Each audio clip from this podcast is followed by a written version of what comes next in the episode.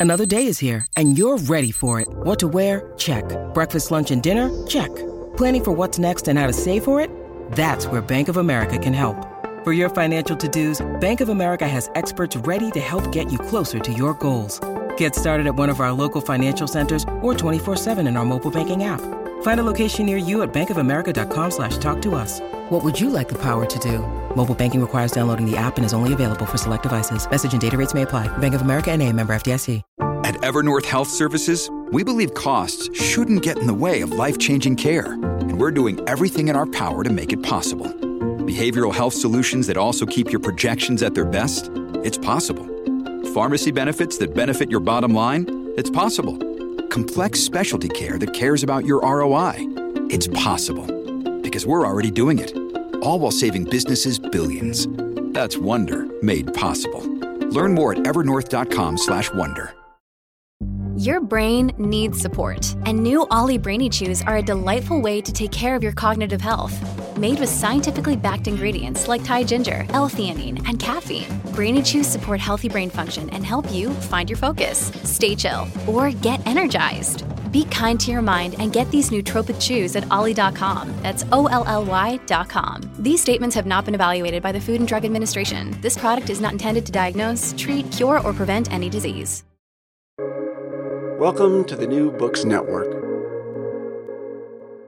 Confounding, exhilarating, and contagious. Emotions matter, and so does applying emotional intelligence. Welcome to Dan Hill's EQ Spotlight, the podcast where emotions rule. Whatever the topic, how do hearts and minds collide? Find out with your host, a college professor turned globe-trotting EQ entrepreneur. His mission? Each week, Dan joins prominent authors in decoding how emotions drive outcomes and make people tick. Now, on to the show. Hello, everyone, and thank you for joining me for the 115th episode of my podcast, Dan Hill's EQ Spotlight. The series appears here on the New Books Network, which has as its motto, sharing knowledge so people can thrive.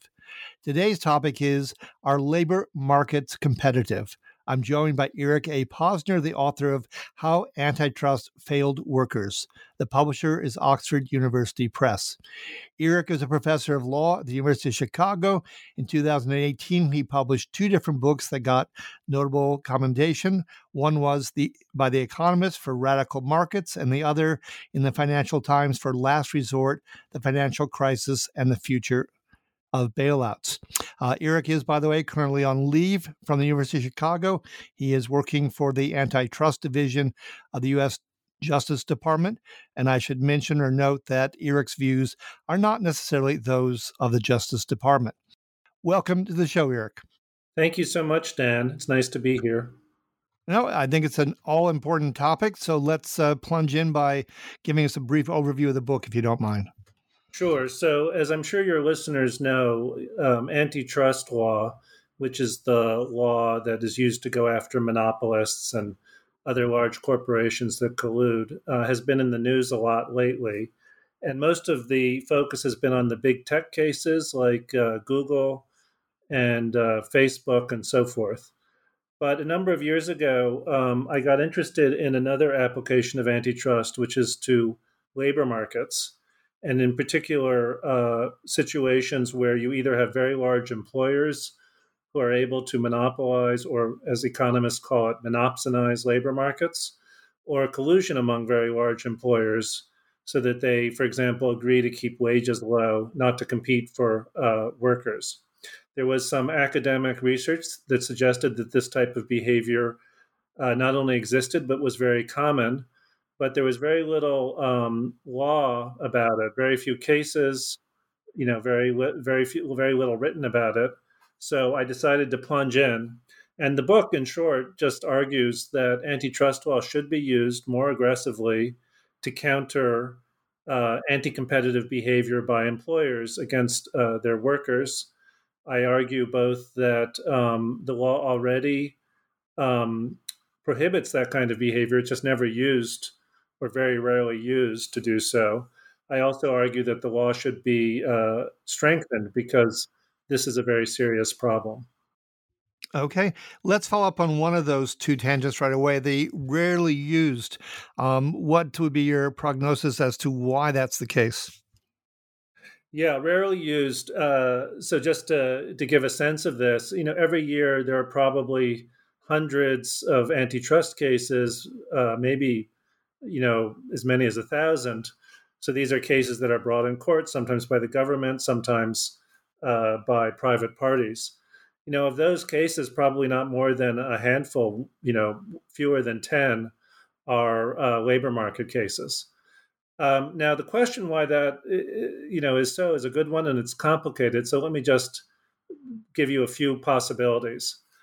Uh, the first is that um, when antitrust law was first developed in this country in the late 19th century and the early 20th century, the general assumption was that workers who faced uh, very powerful employers would obtain protection by joining unions. And uh, the right to join a union was later recognized in federal law. Um, so, for quite a while, the view probably was that if employers are being underpaid, the thing for them to do is to complain to their union, which could negotiate a better contract. But unions in uh, the last, you know, 60, 70 years have lost a lot of members so that no longer uh, is recourse uh, for employees. That's probably the main reason. Okay, and um, it sounds like there might be a couple other, you know, fairly strong possibilities. So other reasons are that uh, antitrust laws are very, uh, antitrust cases are very expensive. Um, usually, they're brought either by businesses or classes of consumers that are organized by plaintiffs' lawyers. Um, given that there have been so few cases involving workers, these sorts of cases are much riskier. So, um, you know, you're not going to get as much private litigation or even government uh, litigation until the law is clarified uh, to some degree. So that's probably an, another important reason. Then a final reason uh, that's worth mentioning is that, um, to a surprising extent, economists have assumed until quite recently that labor markets are competitive which basically means that you know most workers are paid as much as they can be paid. Uh, basically, they're they're paid by their employers uh, money that's equivalent to their contribution to the employer in terms of the revenues that they produced. In the, it's only in the last five to ten years uh, that economists have begun to back away from that view, and uh, you know, so if if if uh, if labor markets are competitive, there's nothing antitrust law can do.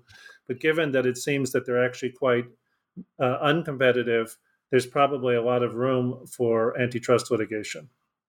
Uh, that that's intriguing to me. Why is it that it took the last five or ten years? Seems to me somewhat obvious that uh, markets are are you know not always competitive. Just like behavioral economics, which University of Chicago is famous for, uh, overturned some other assumptions about economics. Yeah, it's a great question, and it's one of these things that are a bit uh, mysterious. Um, the simple answer to the question would be that economists, um, you know, they, they, they, they tend to make assumptions about markets, and historically they've assumed that markets of all sort are, are, are generally pretty competitive. But then, as you know, data comes out, data will show that some markets are not competitive, and and and they'll revise their views.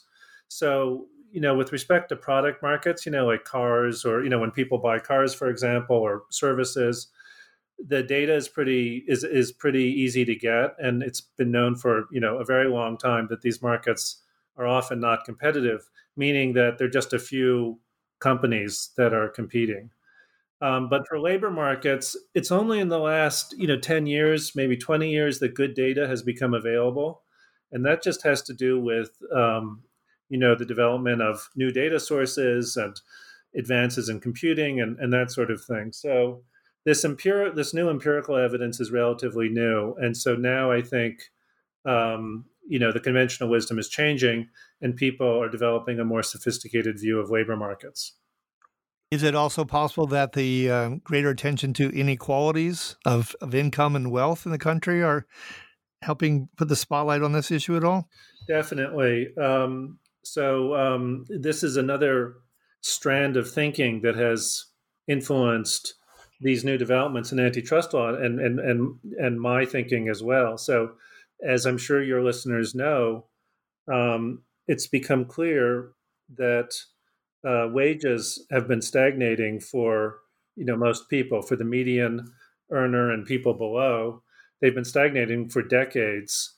Um, during this period, the economy has grown quite significantly. And you know, according to you know sort of normal conventional wisdom in economics, you'd expect wages to grow along with uh, the economy.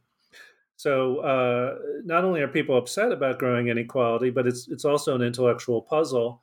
And one uh, possible exp- explanation for this puzzle may have to do uh, with the lack of lack of competition in, in labor markets.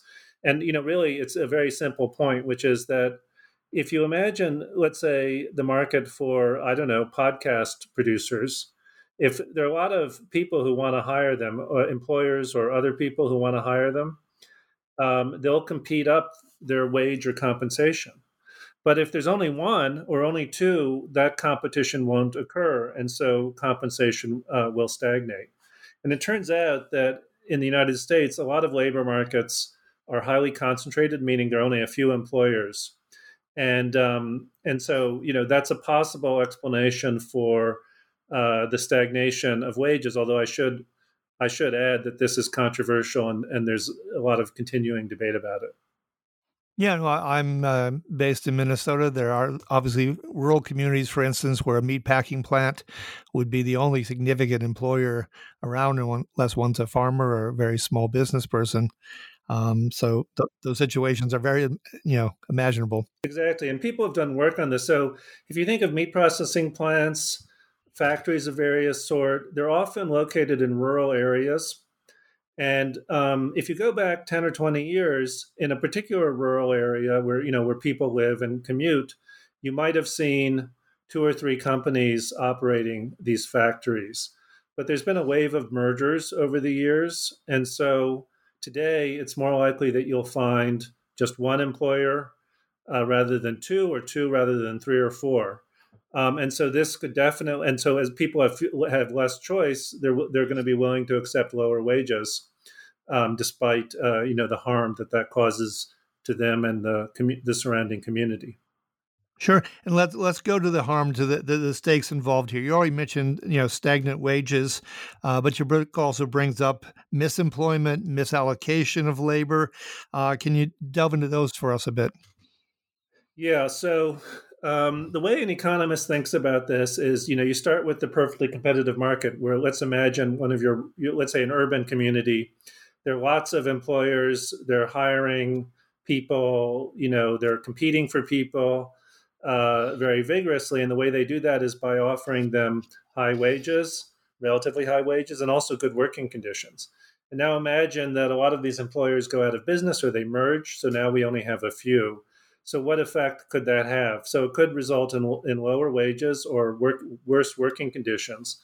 But it also means that, for example, people will um, invest less in getting an education because, um, you know, it'll be harder. They'll be they know they'll be paid less in the future, and it'll be harder to pay off their loans. So they go into some kind of other work, which you know may need to be done, but is not the best use of their skills. Um, and this, by the way, ultimately could lead to higher prices for consumers. If workers aren't being used in the most efficient way, then um, you end up with uh, less efficient markets generally, which means more cost for the consumer ultimately. Okay, so you, you, mentioned a bit ago that in the last five to ten years, this is you know getting a little more attention uh, as an issue. At the same time, in the last five or ten years, we have a Supreme Court, for instance, that's moving in uh, seemingly a, a, different direction. Um, you know, how are we going to reconcile this? I mean, you know, you're at the Justice Department now, but that's that's one player in the game. Uh, how do you see things unfolding? Do you do you think the Supreme Court would you characterize it as being fairly open to concerns about antitrust involving workers, or previous rulings would indicate that's likely not to be the case? Yeah, well, it's it's a good question. It's and it's the answer is a, is a bit complicated, but let me put it this way: over the last um, fifty years, the Supreme Court has become less open to antitrust litigation of all types. Now, they haven't gotten rid of it by any means. They've just made it, you know, more difficult for people to bring uh, cases. And you know, this is still going on, although it's possible that you know it's possible that the Supreme Court might be a little bit more open to antitrust going into the future. It's it's a little hard to tell at the moment. But what is interesting is this um, difference between traditional antitrust, where sellers are sued for collusion or monopolization, and this labor market antitrust. I don't see any reason why the Supreme Court would be hostile to labor market, more hostile, hostile to labor market antitrust cases than um, more traditional antitrust cases. And in fact, you know, just a year ago, the Supreme Court decided a pretty famous uh, antitrust case. It was NCAA versus uh, Alston. This was a case involving the student athletes um, who, um, you know, are sort of compensated uh, by universities under NCAA rules. And uh, the student athletes sued, arguing that there was an antitrust violation. Now, you know, the, the, the case is complicated in many ways, but the court was pretty clear that the students, you know, they're workers effectively. They have uh, the right to bring an antitrust claim against the uh, NCAA. Uh, the court didn't deny that. Um, and in uh, Kavanaugh's uh, concurrence, he was actually quite explicit about um, about uh, this problem. So I, I, don't see the Supreme Court as being a, a barrier to these labor-related antitrust cases, at least not not any more than for ordinary antitrust cases. Okay, and and you know, of course, some of these things have been very much in the news. You know, efforts at unionizing at Starbucks, at uh, Amazon, and, and elsewhere. So you mentioned that unions were obviously much larger in scale, but arguably they're making something of a of a comeback.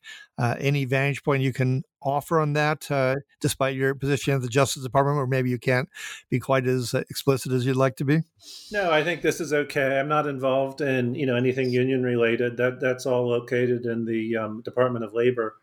But um, I, you know, it's going to be a long time before unions have anything like the power that they had in the 1950s when they were at their height. I think union density is the term of art here the percentage of workers who are in unions, I think it's somewhere around six percent, which is just you know very tiny. Um, so so it might help workers to unionize uh, in in certain places, and uh, but but I think it's you know it's going to be it's going to probably take some legal changes and changes in public opinion and the attitudes of business before there's really um, a, a, sub- a substantial amount of unionization in this country may not occur for a long time. It may never occur. Um, you know, if you look at foreign countries like in, in Western Europe, some of the countries have very high levels of labor organization, others less. So there's no, it's kind of hard to know what will what will happen in this country. Okay, and you did mention earlier that there was a, a need to strengthen uh, the existing regulations. Uh, so it might be a good juncture to move into, I guess, the solutions part of this conversation. What are some changes or improvements that you might advocate for to help avoid some of these, uh, you know, bad uh, consequences like misemployment and stagnant wages? Yeah, so you know, there are basically two kinds. You know, there, well, there, there, are kind of three kinds of you know antitrust cases. Um, and um, so, first of all, you know, when two big companies merge, uh, they they usually go to the Justice Department or the FTC to, you know, to notify these agencies, and the agencies may have the ability to block the merger. And the theory for blocking mergers is that you know you might end up with one or two companies and then they would be able to you know cause harm. And then the second is you know kind of garden variety collusion where you have another number of companies that get together and just set prices. Um, and then the third is the monopoly case which people sometimes think google or facebook uh, epitomizes where you have just one giant firm that controls a market. Now in the case of labor markets um, with respect to mergers the the agencies have traditionally when they evaluate a merger they just look at the effect of the merger on uh, prices of goods right so that's the traditional antitrust approach uh, when i wrote this book and you know when i started writing about this uh, before then uh, the agencies virtually never looked at the possible labor market effects of a merger, the possibility that the merger would allow a merged firm to reduce wages. Um, but that's changing. And, and I think the agencies, without any change in the law, can um, look more seriously at the labor market effects of mergers. So there, it's really not so much that we need legislation; it's more that you know the agencies. It's a question of whether the agencies are going to be more aggressive using existing legal tools.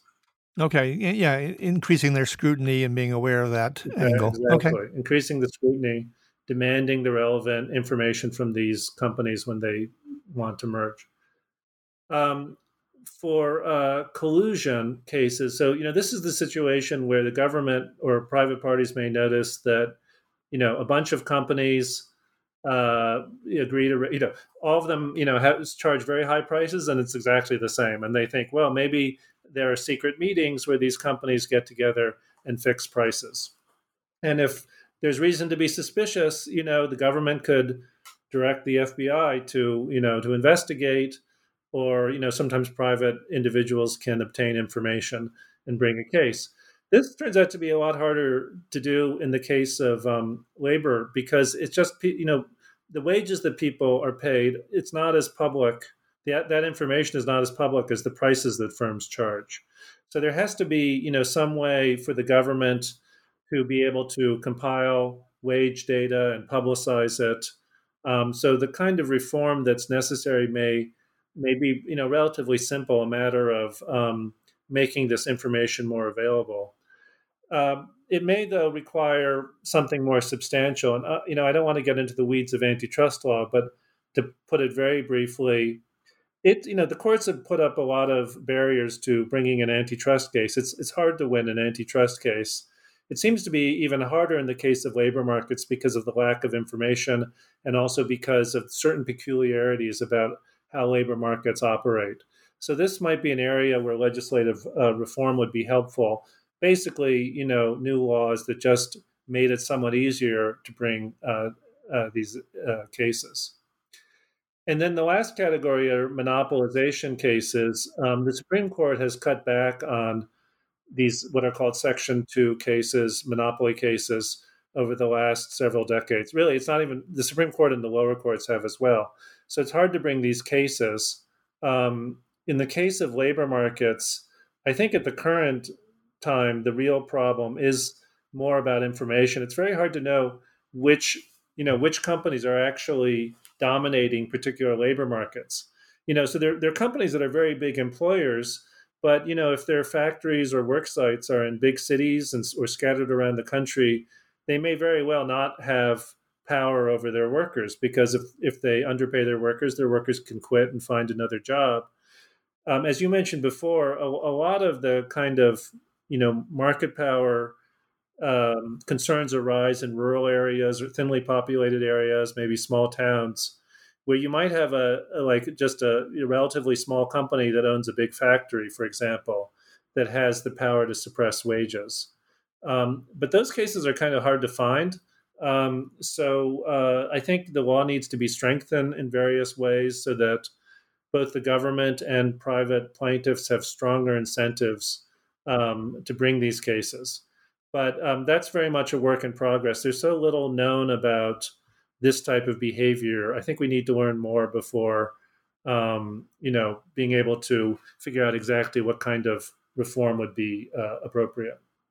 This episode is brought to you by La Quinta by Wyndham.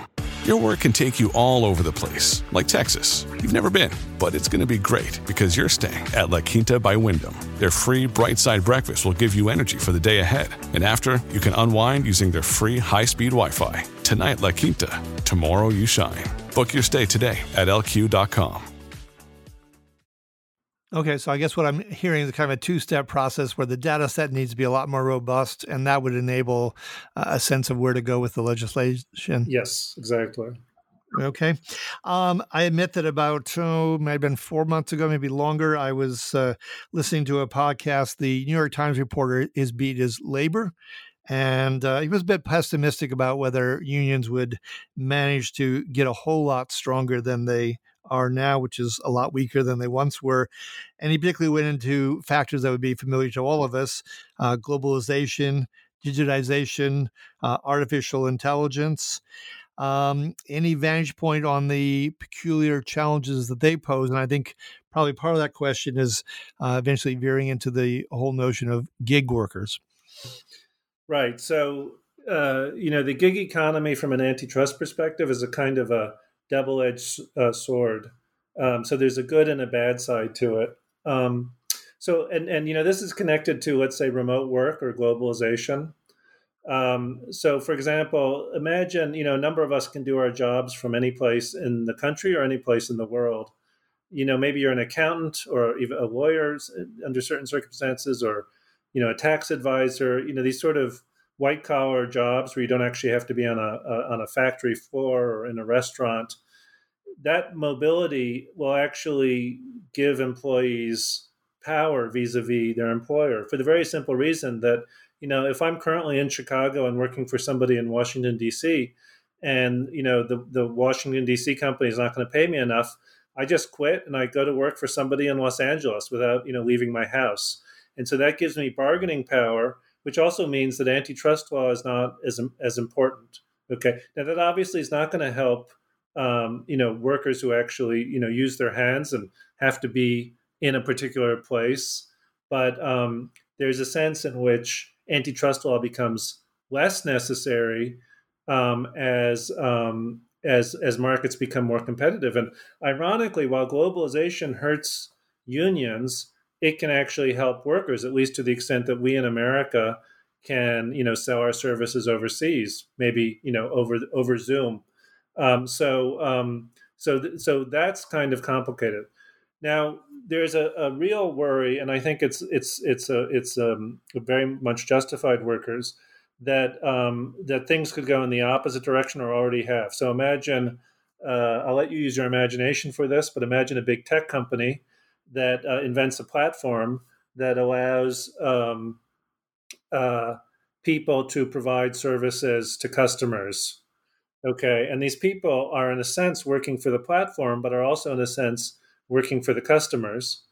Um, so the uh, the firm that sets up this platform says that the workers are actually themselves customers. They're independent contractors who are buying, you know, effectively buying uh, access to the platform and then providing a service directly to um, to the customers. Okay, uh, so we see this in rideshare and, and, a, and a range of, of settings. You know, how do you, how do you think about this uh, from an antitrust perspective? Well, you know, if if it's really true that someone's just buying access to a platform, they're not they're not a worker, and so if they brought an antitrust case because they thought that um, the company was underpaying them or overcharging them for the platform, uh, they might lose. But on the other hand, if you think that they're being misclassified and that they're actually workers, um, then um, you know there are concerns both from the standpoint of labor law, you know whether this company is trying to undermine potential labor organization, and antitrust law. You, know maybe the firm is pretending that its employees are not actually employees, and yet you know, treating them like employees, that is, controlling their behavior and fixing their wages in certain ways. So, um, so it's a kind of a messy, a difficult uh, area of the law. And you know, I'm sorry I can't give you a nice, clean answer, but but I think a lot of thinking has to be done about uh, the appropriate uh, uh approach to this problem. Yeah, no, it would be on my mind. I just had your colleague John List on, on the uh, podcast, and he, of course, was at Uber at one point, and then at Lyft. So, um, yeah, so his book goes into that. I, I wanted to go to one other little tangent. You mentioned at one point, if I read correctly, that when you sign a non compete, which is pretty common, maybe too common, in fact, as you point out, um, that employees, at least potentially, or should in fact, maybe by, by law, receive compensation for giving away that mobility. Um, anything you can say about that, or clarify this for me if I if I misread what was going on there? Sure. So uh, a covenant not to compete, also called a non-compete, is a provision in an employment contract that says that when the worker no longer works for the employer, the worker uh, is not allowed to work for an employer's competitive for a certain amount of time and usually confined to a geographic area. So, for example, there's this famous, you know, Jimmy John's uh, scandal. So, workers at Jimmy John's were bound by non-competes, which said that you, that, you know, after you leave Jimmy John's, you cannot work for another fast food company um, or sandwich making company within, you know, a certain number of miles of the Jimmy John uh, that you uh, worked at, or for that matter, any Jimmy John's and for a certain amount of time. I don't remember what it was, six months or, or a year. So that's that's a non-compete. Um, non-competes are illegal in California, actually, or, or non-competes involving workers are illegal in California and a couple other states. In most states, they're they're legal under just sort of standard, what's called common law, just regular law, as long as they're you know reasonable, whatever that means. They can't be too broad. You know, a non-compete can't say uh, is not permitted to say you're not allowed to work for anybody for 10 years or 100 years you know so there has to be some you know limitation limitation yeah. okay so non-competes you know they're traditionally called restraints of trade which is exactly what antitrust law is focused on because you know while you know if i work for let's say a trucking company and i quit and i'm not allowed to work for another trucking company for six months or a year that means i can't maybe i can't do what i do best and other companies are not able to hire me and, and put me uh, to use in a way that benefits the public generally. Um, that's that's the concern, and there's a concern that these non-competes can be overused and abused in ways that you know have a significant cause significant harm not only to workers but to uh, consumers uh, generally. So, for example, you know, if, again, think of the small town or rural area where let's suppose you have a small number of employers, including maybe let's call it three meat processing plants that are owned by different companies if you know one of the meat processing plants uh, requires its workers to sign non-competes, then um, the other meat processing plants can't hire them away. And if they, and if they can't hire them away, then the first company will be able to suppress their wages because it doesn't have to worry that if it underpays them, um, those workers go. Yeah, right. So, and in addition, you know, that kind of behavior could prevent a new company from entering that market because the new company might think, I'm not going to be able to hire anybody. Um, so, this kind of systemic harm caused by non competes hasn't received much attention. It's changed a little bit because a bunch of academics have been um, surveying workers to find out how many people are actually subject to non competes. And it turns out it's just a huge a number of people, you know, tens of millions of workers are subject to non-competes. Um, and you know, traditionally we thought non-competes might be used for CEOs or tech people or you know people with access to proprietary information. But as the Jimmy John's case shows, actually they're just used in a kind of broad brush way to constrain workers. Um, so this can uh, undermine competition in the economy and again result in, you know, significant hardship for people who are unable to, you know, get the best job that uh, that they're qualified for, and also you know for consumers because it means that businesses cannot hire the best people uh, that they need. Yeah, no, it makes lots of sense. Um, you know, with Jimmy John's, I mean, what percentage of the uh, workforce is in fast food uh, industry these days is pretty significant, particularly in some places. Um, whole thing reminds me a bit of arbitration clauses in, in contracts uh, being hired that are also been subject to a lot of use and perhaps overuse and abuse. Um, right. So the the arbitration clauses, the complaint about arbitration clauses is that they're typically a way to prevent workers from bringing class action lawsuits against employers because if you're subject to an, an arbitration clause it's you know just a one-to-one dispute resolution procedure so that would make it hard for workers to bring antitrust cases. If you're subject to an, an arbitration clause, you generally can't bring an antitrust case. Uh, it, you can't do it. You know, you can't bring a class action because the arbitration clause says you have to go to arbitration. Now, you could go to arbitration and bring your arbitra- bring your antitrust claim, but you know, it's very hard for just a, it's it's rarely going to be worth it for a single person to go through that because the losses here are really systemic. You know, a worker might be deprived of a few, few thousand dollars a year, but the cost of proving that to an arbitrator would be a lot more than a few thousand dollars a year. So these claims are only worth bringing if, if they can be aggregated across hundreds or thousands of workers. So the arbitration clauses, you know, prevent that from happening.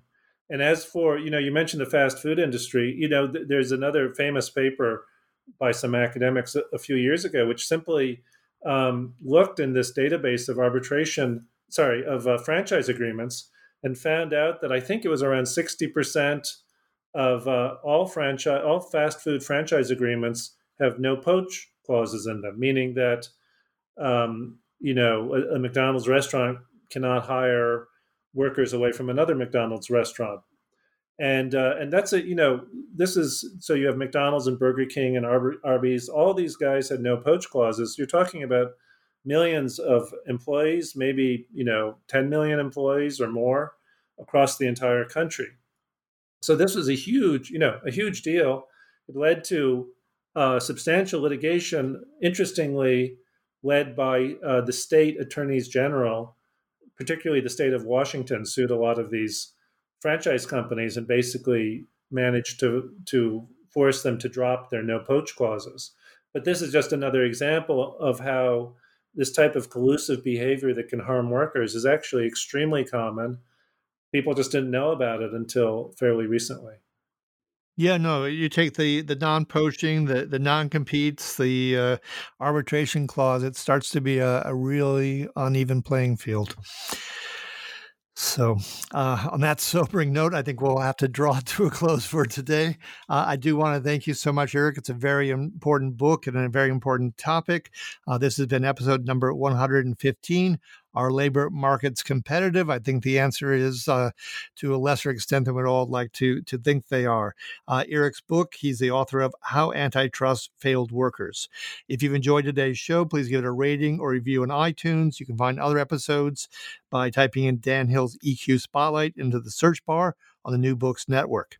Finally, I like to conclude every episode with an appropriate epigram. In this case, having read Barbara Ehrenreich more than once, uh, I thought I would take one of her quotes. She says, We can hardly pride ourselves in being the world's preeminent democracy if the large numbers of citizens spend half their waking hours in what amounts to a dictatorship. Until next time, take care and be well.